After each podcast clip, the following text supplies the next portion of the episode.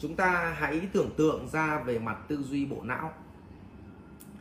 À, giả sử bạn đang nghĩ về một ông thầy giáo nào đó tệ. Bây giờ tôi nói rằng là ông thầy giáo đó là người tốt.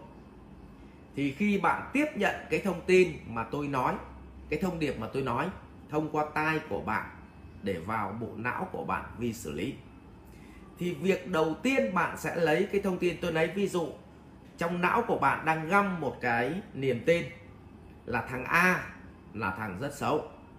Thế bây giờ tôi lại đưa cho bạn một thông tin là A là người rất tốt và cái thông điệp đó được truyền vào não của bạn. Thì bao giờ trong não của mình có một thói quen là à, tôi đưa vào là A là người tốt và trong niềm tin cũ của bạn thì là A là người xấu?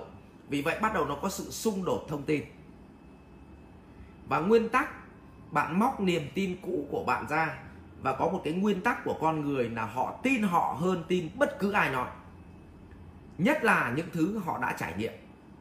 Tôi lấy ví dụ, khi họ đã gặp một thằng mà lừa họ rồi, thì bất cứ ai khen thằng đấy là tốt.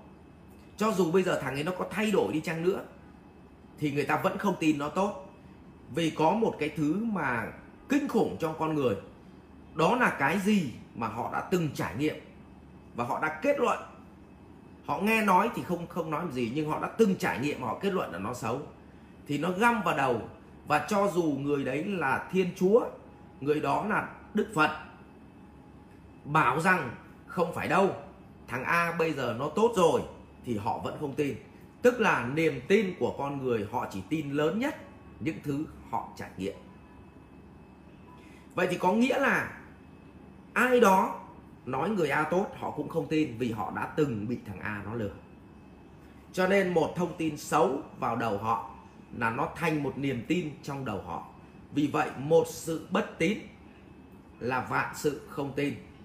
Cho nên, người ta mới nói rằng mất tiền là mất ít và mất uy tín là mất nhiều nhưng mất niềm tin là mất tất cả. Đấy như vậy để cho bạn thấy rằng là nếu trong cuộc sống này à, bạn đã gây ra cái gì cho người ta và nó đã găm vào niềm tin xấu cho người ta thì họ sẽ không tin bất cứ ai nói rằng bạn là người tốt nữa mà họ chỉ đến một ngày nào đó bạn đến xin lỗi họ và giả sử có kết nối lại và làm lại với nhau một cái gì đó thì bằng trải nghiệm lần mới lần thứ hai của họ và họ thấy bạn tốt, thì cái niềm tin đó nó mới được gì ạ? Nó mới được xóa. Chứ niềm tin đấy là không được ai xóa niềm tin của họ, mà chỉ bằng đúng trải nghiệm của họ đè lên, nó mới xóa được niềm tin cũ của họ. Tôi lấy thí dụ thế này. Ví dụ là tôi đã từng lừa anh A. Thì mặc nhiên trong đầu anh A là thằng Tuấn, là thằng lừa đảo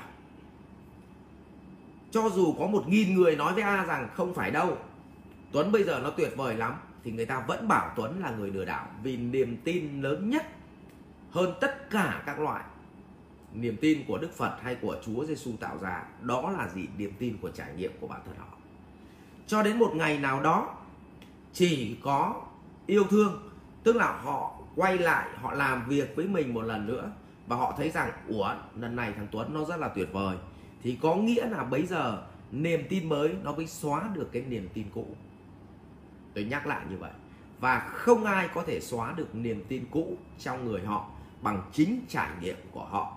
Như vậy tôi nhắc lại, chỉ có trải nghiệm mới xóa bỏ được niềm tin cũ của trải nghiệm cũ. Ấy thì như vậy để bạn thấy rằng một sự bất tín, vạn sự không tin.